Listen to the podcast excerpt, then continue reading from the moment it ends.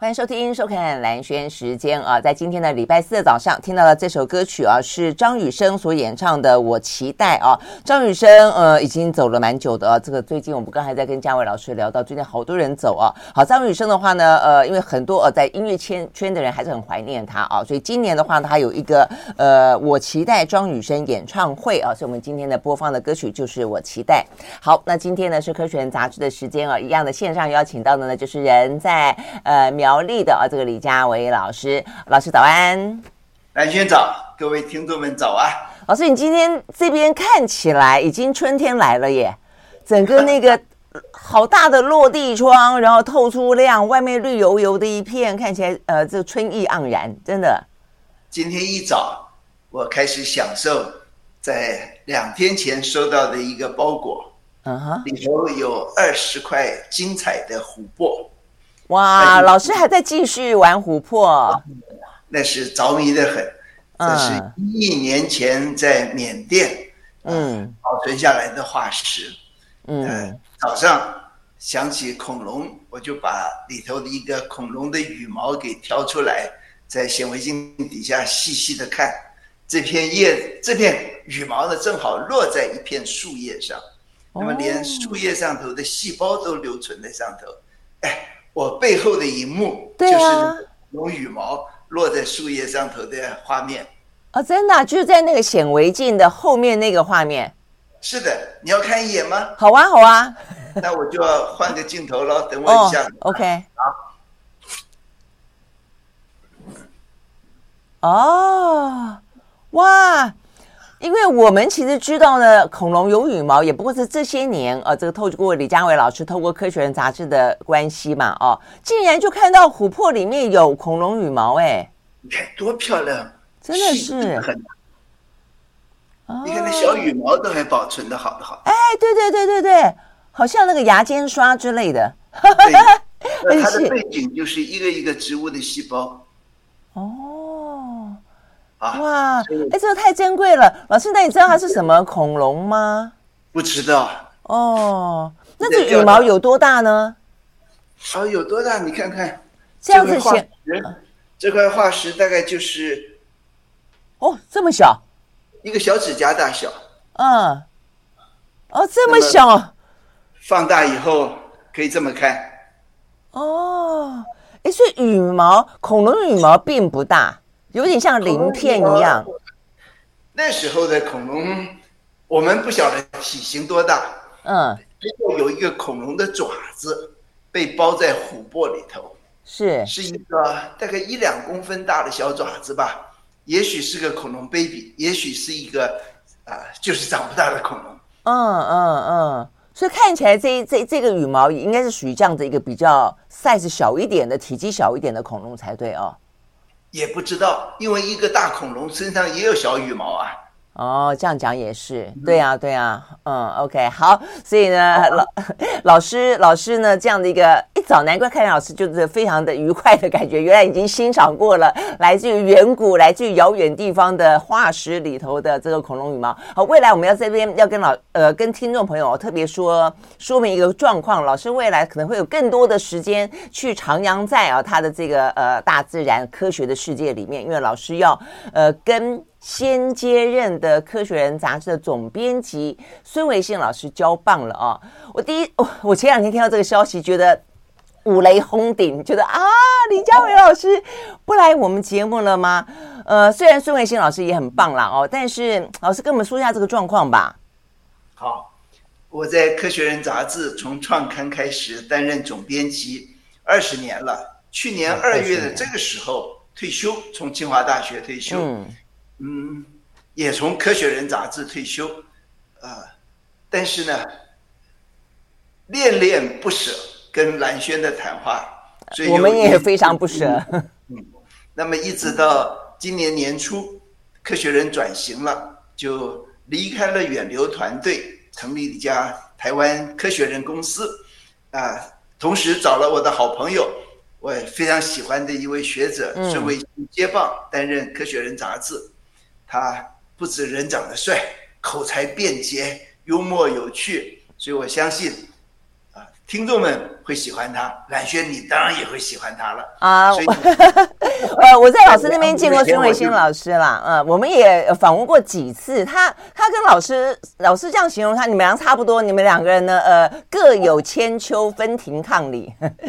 呃，我想我相信是各有粉丝的啦，只是说我们跟老师，礼拜我跟他提议说，孙兄你接棒吧，他也欣然同意，啊，这一来就很好了，我卸下了。这个跟蓝轩谈话的荣幸交给他，心中不舍，但是我想，这个传承本来就是如此嘛。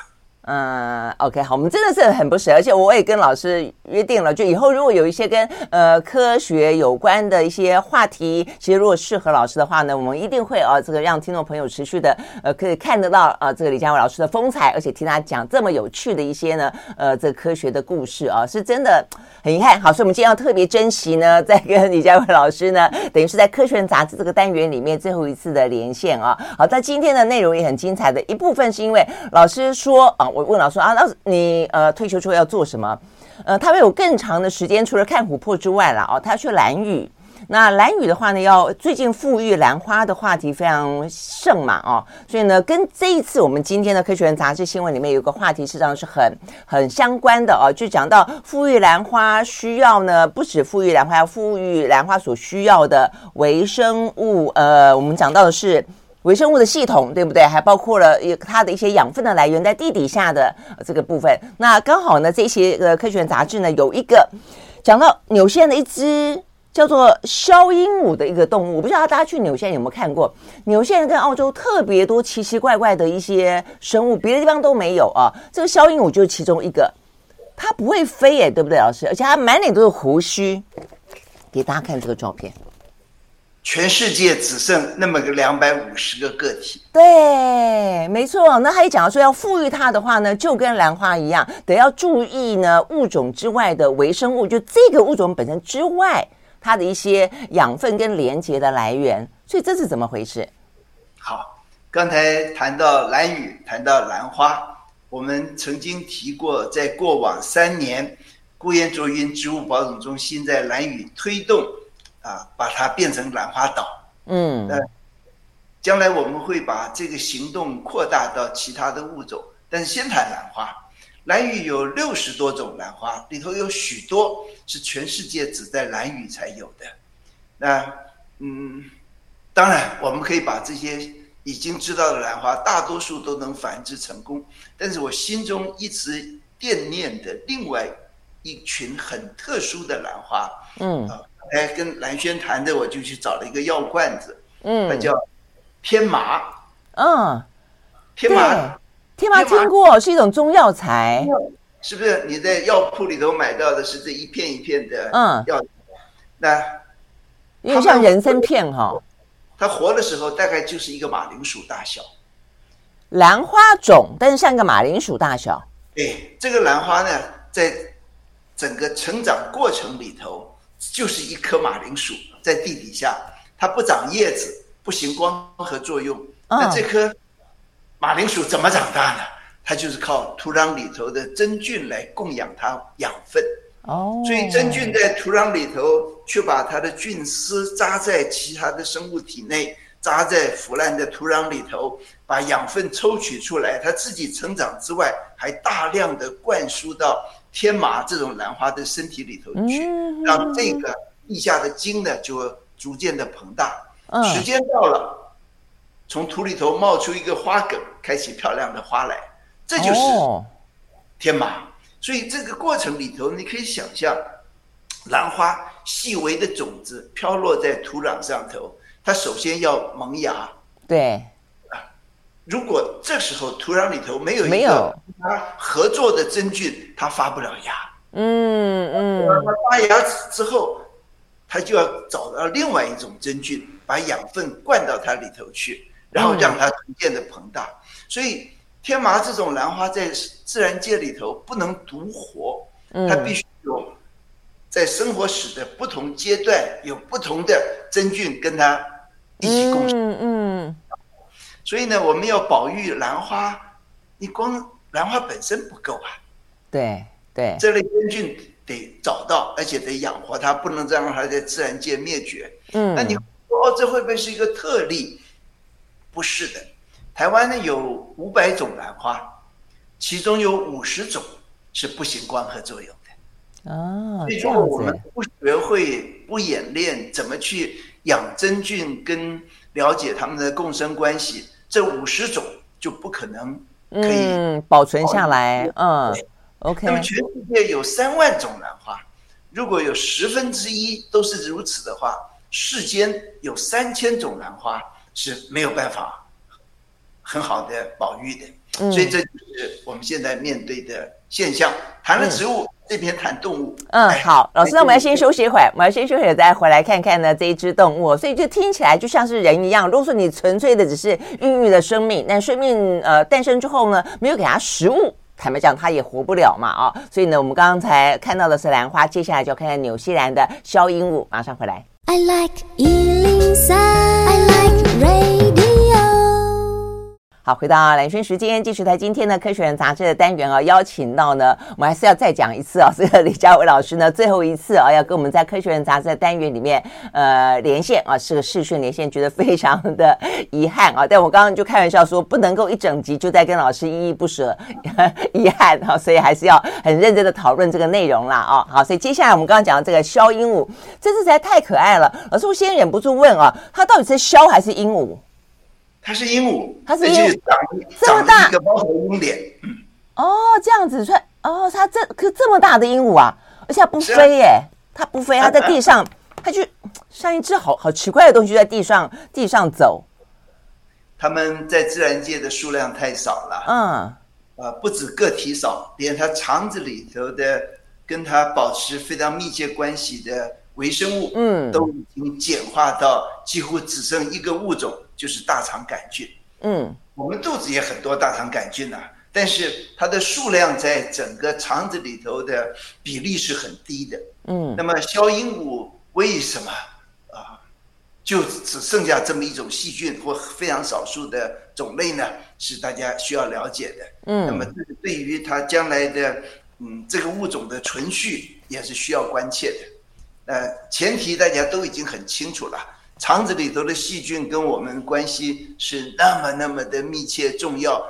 如果肠子里头没有细菌的话，啊，人很难活得很好，因为很多重要的养分都要靠细菌制造。哎，你听过割盲肠的事情吧？你说，呃，后来发现盲肠是一个非常重要的，呃，我们的一些的来源。对对对，我有听说，嗯，因为。我们免不了一辈子都得吃好几次的抗生素。对，抗生素把入侵的病菌杀掉了，但是也把肠子里头的微生物杀掉了。嗯，幸亏有盲肠，在大量使用抗生素的时候，这些遗传的重要的细菌会躲到盲肠里。嗯，啊，所以有这个例子，知道我们盲肠不能乱割。最好不要乱割。对对，嗯。那么在气候变迁的情况底下，我们曾经谈过，呃，珊瑚几乎是很难保得住了。所以有一些海洋生物学家竟然异想天开的说：“那么我们去接种益生菌到珊瑚的群落里头去吧。”嗯，那这个的前提就是有一些细菌如果混进了珊瑚的表面的话，那么会帮它抵抗。海水的酸化跟暖化，嗯，啊，那这个也是一个啊，另外一个案例。对，所以嗯，怎么样子在保育动植物的时候，把土壤跟海洋里头的微生物给好好照顾起来，是一件非常重要的事情。嗯嗯，哎，老师，这个也不知道为什么它会只剩下大肠杆菌哈，而且大肠杆菌对我们来说。呃，它的比例很低，而且它事实上算是抑菌吗？还是不一定？它不一定，因为大肠杆菌有很多品系，嗯，有些大肠杆菌会产生有毒的，会对身体有害。绝大多数大肠杆菌对人是没有害处的。嗯嗯嗯。中秋节月饼的时候要检查有没有大肠杆菌，对啊，其实并并不是说大肠杆菌会危害我们，而是检查出大肠杆菌代表那个做。月饼的师傅手不干净啊，你好好洗手。啊啊，是这个意思。OK，好，所以其实呃，有就是他的身体里面有大肠杆菌，并不是一件坏事，只是为什么只剩下大肠杆菌，而它不是一个呃够丰富的，而且可以去继续维系生命的一个状态，就是了。就是如此。嗯，那大家也注意到，全世界的蛙的种类快速的在降低，那很多蛙是死在一种叫弧菌的啊、呃、真菌上头。嗯，那么。这个蛙的专家开始想，如果我在蛙的皮肤的表面放进一种特殊的微生物的话，是不是就可以帮它抵抗弧菌的侵犯？嗯，结果果真如此啊！对，所以要拯救蛙，好像又有了一个很不一样子的新途径。对，而且科学家很可爱，他们帮那些蛙呢打造了一个水疗馆。那水疗馆就像我们人在做 SPA 一样，就要泡进那个水疗馆里面。哎。二十四小时之后，它真的就，它是就被感染的意思吗？是不是？呃，它被水里头的我们引进的微生物给感染了。对，然后就成型的保护膜，弧菌给给排除了。对，所以实在太神奇了哦。OK，好，所以我们刚刚从呃兰花讲到了蛙，讲到了这一只，真的是太可爱了哦。它可以活到九十岁。不会飞，夜行动物哦，所以你只能够在黑漆麻乌的夜里面看到它，有点像，真的是有点像猫头鹰。呃，我们可以了解到啊，什么？还有香味啊，它有香味。哎，它的羽毛可以散发出淡淡的香味出来。哦，它有讲对台台绿色的羽毛有芳香，哇，好特别哦。就是这样子的物种，让它在地球上消失，多可惜啊！真的，而且它只有两百五十只，哎。OK，好，所以我们就知道说呢，这个微生物系统啊，这个对于不止人类啊，这个对于这个植物动物有多么的珍贵哦、啊，所以我已经跟老师报名了，说老师呢，下半年去兰兰屿的时候呢，我要我一定要跟老老师去啊，然后呢再带回呃更多有趣的故事来跟大家分享。好，我们休息了，再回到现场。Thank you. 好，回到蓝轩时间，继续和呃这个李佳伟老师来聊这一期的《科学人》杂志啊。那这期的《科学人》杂志呢，从地底下到地面上，呃，到这个呃人类的生活，然后呢，到这个呃大气长河，我们要讲到一个气象的最新状况，对于人类啊，这个最近极端气候的影响有多么的大。最后要谈到宇宙啊，有这个韦伯望远镜啊。那这个韦伯望远镜的话呢，很精彩的是，包括呢，我们呃下个礼拜会访问到啊，这个已经是在去年荣。荣获了美国国家科学院院士呃这样子一个呃礼聘的马宗沛博士啊，他在过年的时候呢回到了台湾，所以我们抓紧了机会啊，就跟他做了访问。他非常兴奋的告诉我们说呢，五月份五月份他申请到了啊，这个可以去使用韦伯望远镜，要看什么呢？要看黑洞，要看暗物质等等啊。所以这个部分都是我们今天的科学杂志呃精彩的内容。那我们要一个一个来，我们先从地底下讲完了啊，这个真菌啦、微生物的体系啦，我们要来到啊。这个地面上的人类的生活，人类的生活呢？现在呃，大家应该有感受啊。这最近这些年碰到了疫情、战乱、老化等等啊，这样子的一些呃天灾人祸，当然包括气候变迁了的这些嗯强害吧啊，而且呢是呃好多个风险啊加叠起来，所以特别觉得呢不安。那当中的话呢，有关于人类老化这件事情，高龄引发的帕金森症啊、帕金森氏症，还有呢阿兹海默症等等。等啊，都算是高龄的杀手。今天有一个啊，这科学人新闻好特别哦，呃，引起了老师跟我的兴趣哦，就是竟然帕金森氏症可以用鼻子闻得出来，哇，这个人的鼻子实在是太厉害了，所以科学家所有的科学家都找上他了，要了解为什么他可以闻得出帕金森帕金森氏症啊。老师，这个其实好，真的好好神奇哦。那只有他有吗？就是有一个神奇的苏格兰女子，嗯，她的嗅觉特别的敏锐，她的敏锐来自于对气味的过敏，啊，这是一个遗传性的，呃，我们人身上有两万个基因，动用了大概四百个来发展嗅觉，但是同时你也应该知道，我们都该知道，老鼠啊、狗啊，嗅觉比我们好很多，啊，对对，老鼠用了一千个基因来发展嗅觉。嗯，所以物种有差异，在同一个物种里头，也个体上也有差异。所以这位苏格兰女子呢，她竟然她闻出了她的先生身上有一股特殊的麝香味，那么在检查，她的先生得了帕金森氏症。那后来她的这个能力被发现了以后，大家屡试不爽，邀请她做科学实验，他真的能够精准的闻到那些已经得病的人，甚至已经有病了，但是看不出来，味道先出来，他可以闻出来。一年之后，那个病人呢，病征才显现出来。那再进一步的发展，发觉哦，这个味道来自皮肤。那么拿一张纸擦了皮肤上头的油脂，那么放到分析仪这个质谱仪里头去检测，那认定了是其中的一种脂肪分子的味道。嗯，就是这个故事。那将来呢，要检验有没有发展啊，帕森森氏的潜潜能，或者是先兆的话，就可以用这种快捷的方法来先做检测。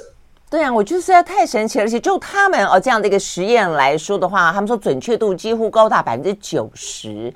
呃，所以我觉得第一个就是这个女士、哦，她现在已经七十岁了。我觉得她被发现她这个天赋异禀太晚了，更早以前她可能当做一个困扰，可能当做一个疾病。但是一个人的疾病，可能事实上他有另外一种是是一个礼物。我觉得这实在是太太奇妙了啊！所以他也自己非常珍惜自己这个被赋予的能力，所以他现在也是非常的着急，而且热切的哦，希望能够跟科学家合作。因为到底是不是只能够闻得出帕金森氏症呢吗？是不是可以闻得出阿兹海默症呢？可以闻出别的疾病呢？而且只有他有吗？我也很好奇，如果很多人都有这样子一个呃很特殊的，对他来说可能是疾病，但实际上对别人来说可能是一个帮助的话，是不是有更多的方式来可以帮助其他人呢？这天下天赋异禀的人很多，对，在不同的面相上都展现出来，呃，不必期待很多人有，只要有一个人有这能力以后，帮助科学进展，嗯、呃，利用科学仪器来。做电子鼻能够更精准、更量化啊，这个特色，我想也是足够了啊。就是电子鼻可能可以去仿效这位女士她的能力，闻出皮脂里面的特殊的气味。对，嗯，OK，好，所以呢，嗯，不是只有一种气味啊。对呀、啊。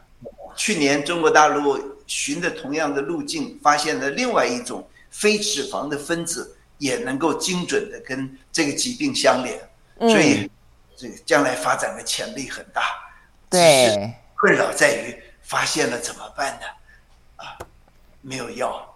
对，这是另外一个问题。但是呃，目前的说法是及早发现可以去控制住他这个呃病情的进展嘛，让他稍缓一些。那么，或者是更积极的、有效的安排。后头的人生怎么过啊？也是啊，就是很逍遥的去兰屿看兰花。OK，好，所以我们刚刚讲到这个呢，对，其实呃，就是人生在世了啊，真的要面临好多好多的困顿啊。我们刚刚讲到这位女士的话呢，她虽然不是医护人员，但很难得的有了一个可以帮助别人的能力。呃，在这一期的科学人杂志里面讲到了一群人啊，他讲到这一群人呢，在整个疫情期间有多么多么的挫折，他就是医护人员。这个医护人员他们现在已经用了一个新的方式去描述他们这种挫折感的呃诞生，而且引发出更多其他的一些身体的当中的生你的症状，这叫道德伤害。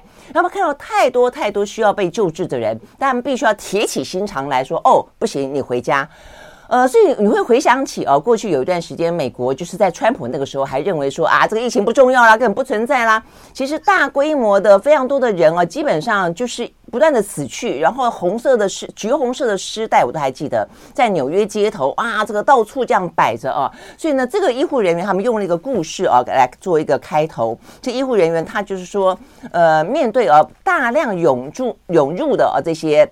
病人，但是他必须要跟他们说，呃，就是说啊，这个人比较优先，那个人不优先啊，这个人可以住病房，那个人不能够住病房，这个人可以留下来，那个人要回家。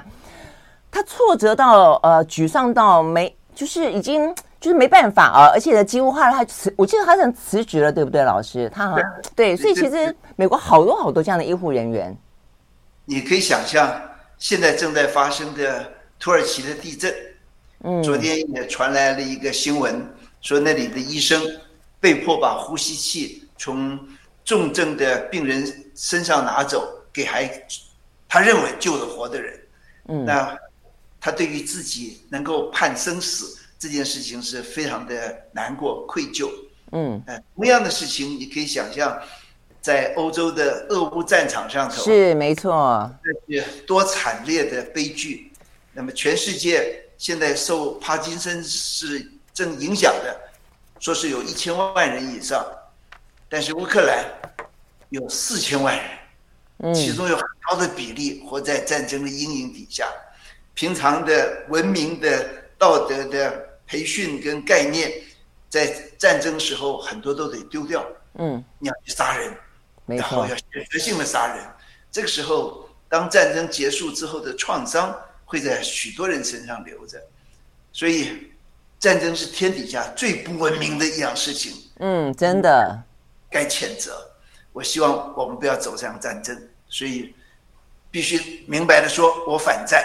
嗯嗯嗯，实际上看这篇文章，你真的会想到那么多哦不同的情境，就像刚才老师说的一样啊，这个年轻的士兵走上战场，你可能要去无缘无故的去枪杀一个，只因为他们把你推上推上战场之后，你不杀他就会杀你这样的一个状况，所以你到底为什么要违背人性去杀一个你不认识的人？他可能背后也有他自己的故事，他也有他自己呢正好的青春，所以我觉得事情都是这样。那包括一些资源，你可能为了保护自己，你可能把别人推上战场，挡的挡住你你前面的枪林弹雨，也有可能。所以这种情况哦，就是你能够不让它发生。就是尽可能，所以这这个报道里面有特别提到，就是说，当我们去了解到说，哦，原来道德伤害是一种接近，像是退伍军人症候群也好，或者其他的一些心理创伤也好，把它分辨出来之后，其实有一个很大的重点在于说，你怎么让这个情境不再发生？如果你让这个情境不断的发生，你就算知道之后，你没有办法做所谓的心理治疗。我觉得这也是这个报道当中一个蛮重要的呃点啊。我们先休息会儿，再回来继续跟老师聊。I like 103, I like radio。好，回到蓝轩时间，继续和现场邀请到的呃这个李佳伟老师呃来聊《科学人》杂志的精彩内容。我们透过这个视讯来跟老师连线。好，所以我们刚刚讲到这样的一个道德伤害，它很特别，是说它的。因为有些人觉得说啊，那也是因为我们刚刚讲到战争嘛，所以跟退伍军人症候群会不会有关？因为非常多的美国的军人从越战回来之后，呃，受到了相当大的心灵创伤。但他后来说，其实是不一样的，所以包括治疗的方法也因此不一样。是，所以咨商师现在呃的需求是非常高的，真的要教书，各种伤害。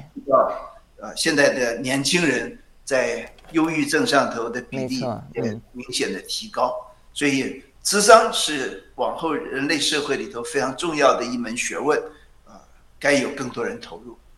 嗯嗯，对，他这边还特别提到说，呃。他们就是很多的呃这些专家在做研究啦，哦，就是说呢，当人们知道怎么做才对，却因为身不由己而几乎不能够遵循正轨时，就会饱受煎熬。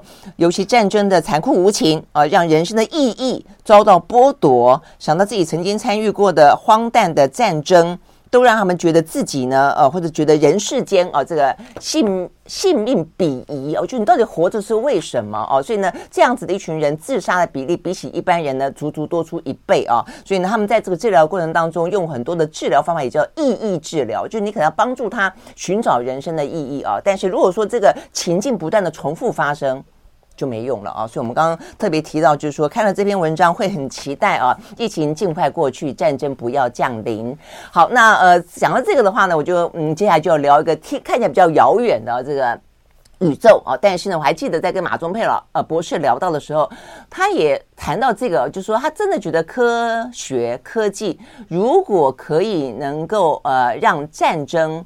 不要发生，能够让和平降临，该是一件多么好的事情啊！所以他讲到说，他透过韦伯望远镜，他说我们要找到另外一个星球，万一地球被人类毁灭的话呢，可以移民过去。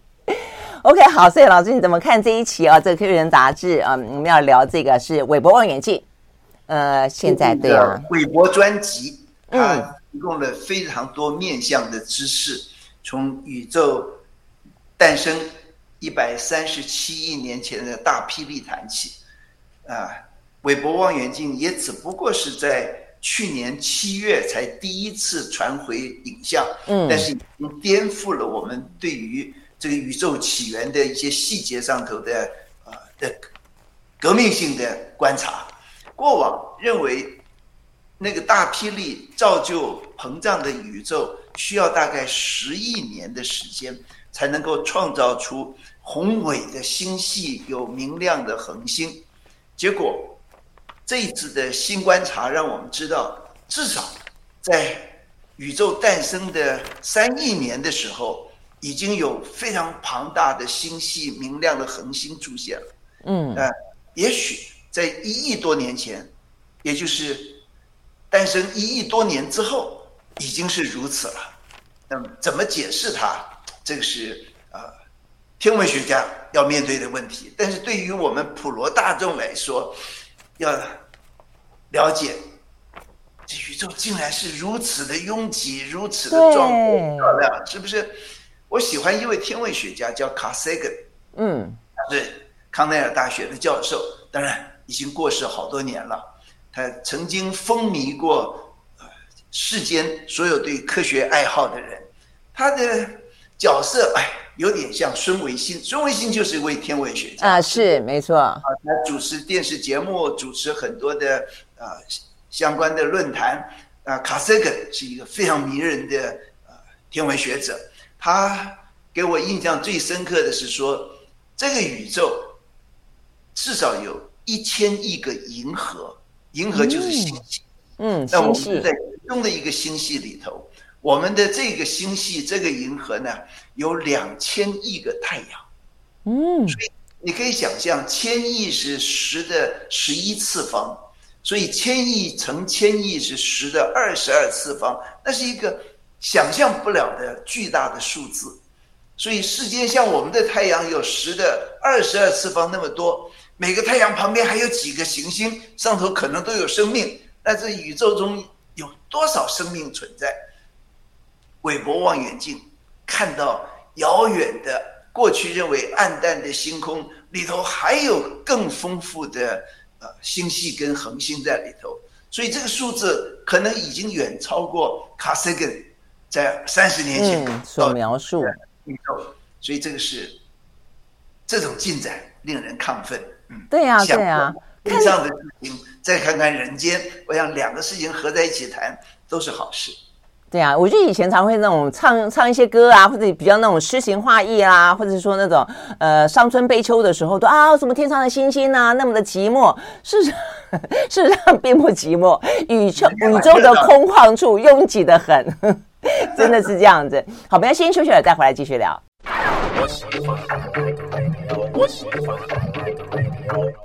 好，回到蓝轩时间，继续和线上啊，这个邀请到的《科学人》杂志的荣誉总编辑李家维老师啊来聊呢，《科学人》杂志。那这一期的封面故事做的是一个韦伯专辑啊，所以讲着讲着，我我想应该先让大家看一下这个画面啊，才会更知道说呢，这个韦伯望远镜怎么样子让大家看到了过去不曾看到过的宇宙跟星空啊。哇，这个真的是，而且它里面不只是星星而而已哦，还有大量的所谓的星辰，就尘埃。那呃，这些尘埃跟星星啊，这个相辉映。然后这个，尤其这个色彩，我们待会儿也可以也来聊一下。这个色彩原来是人工呃画上去的啊。那它事实上，呃，韦伯望远镜接收到的是一些讯号哦，所以并不是真正的实体的影像，所以它必须要把这个讯号画成影像之后呢，然后呢，呃，用人工的方式呃去增添它的一些色彩啊。那所以呢，就变得这个样子了哦。然后哦，这边还有一个很很很很特别，这个叫做什么什么支柱啊？创生之柱啊，我是不是叫创生之柱呢？我觉得它大概就基本上像是上帝造宇宙的概念了吧？哦，所以呢，很诡异的那种，还就平地拔起啊，这样子的一个非常大的石柱的感觉，这都是宇宙里面的现象。然后呢，它竟然还可以拍得到呢，呃，像是就是连那个是木星还是土星，连旁边的圈圈都拍得出来。老师，这个是真的，就这样子看到啊？是啊，是啊，对不对？OK，好，所以呢，这是韦伯哦，这个拍到的画面，我看里面有个形容非常的呃妙哦，也非常容易理解。他说呢，总而言之呢，哈勃跟韦伯的差别就是啊，这个哈勃的像是一个近视度数不够深的眼镜，当然觉得哎蒙蒙的，然后等你换了一个眼镜，然后就是韦伯眼镜一戴，哇，所有的细节都看到了。原本以为呢一团光点啊，原来是一个有光芒的。有星芒的啊，这个星星，好，所以呢，这两个原来差别这么的大。是啊，先从它的本质来说，嗯，哈勃大家听的二三十年了，对，它在一九九九年升空，呃，呃，它是算是一个人造卫星，因为它离地球的表面只有六百公里。嗯，那么韦伯呢，是一个人造的行星。它绕着太阳转，它不是绕地球转，它离地球有一百五十万公里。哦，距离差这么多，所以它远在宇宙的深处。深处，那么它捕捉的光线不一样。哈勃主要捕捉可见光，但是可见光，如果我们只看可见光的话，很多星球是看不见的。没错，没错，就像狗狗看到很多东西，我们都看不到。对，还有一个就是。星球在发光的时候，这个宇宙在膨胀，它发出来的可见光的波长就被拉长了，嗯，就变成了红外光。哎，哈勃看不见，韦伯是看红外光的，所以他就看到哈勃看不见的遥远的星空。所以这就是这两个非常大的区别。当然，韦伯比哈勃大很多，嗯嗯，这是二点四公尺，一个六点多公尺，所以这个体积上大很多。再来一个，他们在运作的时候，因为离地球有那么远，对，它就处在非常寒冷的环境底下。哦，说零下对不对？那个零下两百多度，那么它又背对着太阳，背对着地球跟月亮，所以它没有光害。那这一来，它的镜片也不一样。哈勃是用玻璃做的，嗯，韦伯是用皮这个金属做的。鈹是一个很特殊的，可能是所有金属里头最轻的一个之一了。它轻，可以做的很薄、很坚固，然后在表面上镀上黄金。这一来，它就是一个漂亮的金镜子，在遥远的啊，离地球一百五十万公里的地方，替我们捕捉这种久远久远过去的星光所发出来的红外光，所以终于让我们看到了。宇宙刚诞生没有多久的时候的影像，哎，对，老师你刚刚讲一个关键字哦，这个在这个专题当中不断的重复，就是出现，就是它会让我们看到宇宙刚刚诞生的时候的状况，所以就是因为它呃够远够高，它可以呃。捕捉到更多的不同的，就是红外光，就是更遥远的星球传来的。因为我们知道，所谓的遥远，呃的呃空间距离，事实上在时间上面来说，就是就是时间上的距离，所以就代表说，我们过去看到的可能是比较接近现在时间的的状况，但是韦伯可以看到是更千百或者更远之前的宇宙的状态，是这个意思吗？对啊，越远就是越老啊，对不对？哈。那所以我们可以拍到大混沌吗？大霹雳，宇宙爆炸的时候可以吗？就是，呃，这就是大家想追寻的。如果能够回溯到宇宙刚诞生的那一秒钟，或者几分钟之后，原子刚诞生的时候，那个大概几近不可能。啊，以后这一类问。问题问问孙维新，他会有更清楚的答案。我们只是业余者，呃，了 了解之余还可以欣赏。但是事实上，他好像接近，就是我记得他们好像讲到说，目前捕捉到的很多画面都是大霹雳过后没多久刚刚诞生的星球。没多久，事实上也很久。对，一开头谈的故事是三亿年啊，那么现在把三亿年又压缩到。两亿年左右，希望能够逐步推进。Okay. 嗯、真的吗？哦，好。哎，老师，那这个颜色我也觉得很好奇，所以先前看你就觉得啊、哦，好不真实哦，这些画面原来它是被画出来的哦。像这个，你看这个多漂亮，像漩涡一样，嗯、然后加上了颜色之后，当然就是更更缤纷哦，更有一种奇幻的呃气息存在。那这个颜色是科学家，也不能说是画出来，是它着色嘛。只是上了色，对，这个事实上的有道理。对，我就要问这个道理是什么？比方说，像这种铁锈色，是我们现在对于星空最常呃宇宙的深处最常有的印象，就有点点带有粉红、铜铜的颜色，那加上蓝色这两种颜色最主要的构成嘛？为什么？因为每一种颜色代表的是不同的元素组成啊，或者是发出来的光的呃光谱的不同，所以它就要强调的不一样。至于用什么色？是着色者自己设定的标准，那么同一个色就代表它是同一类的星球，或是同一类的背景。OK，嗯嗯，那所以他用很多的这种颜色，代表的是所谓的尘埃哦，就是就是星辰。这个尘埃是是怎么样？我的意思说，它是什么样的碎裂物吗？还是粉尘？还是星球爆炸之后？还是它生成之前的状态吗？星球在。形成之前，或者是宇宙刚爆发的时候，要过了几十万年才开始有原子形成。嗯，那么接着形成嗯分子，那就是很远以后的事情。一开始的原子又是很轻的原子，要经过很久的时间才可以开始有重金属形成。所以，只要有像黄金这一类的星球的话，基本上都是。啊，隔了很久才形成的，所以宇宙间一开始的时候只有氢，后来有了氦，那都是比较轻的元素，重的元素是要很久很久形成。但是星星际之间的元素是不停循环的在发生，嗯，所以我们死了以后，也就变成了星际里头的尘埃。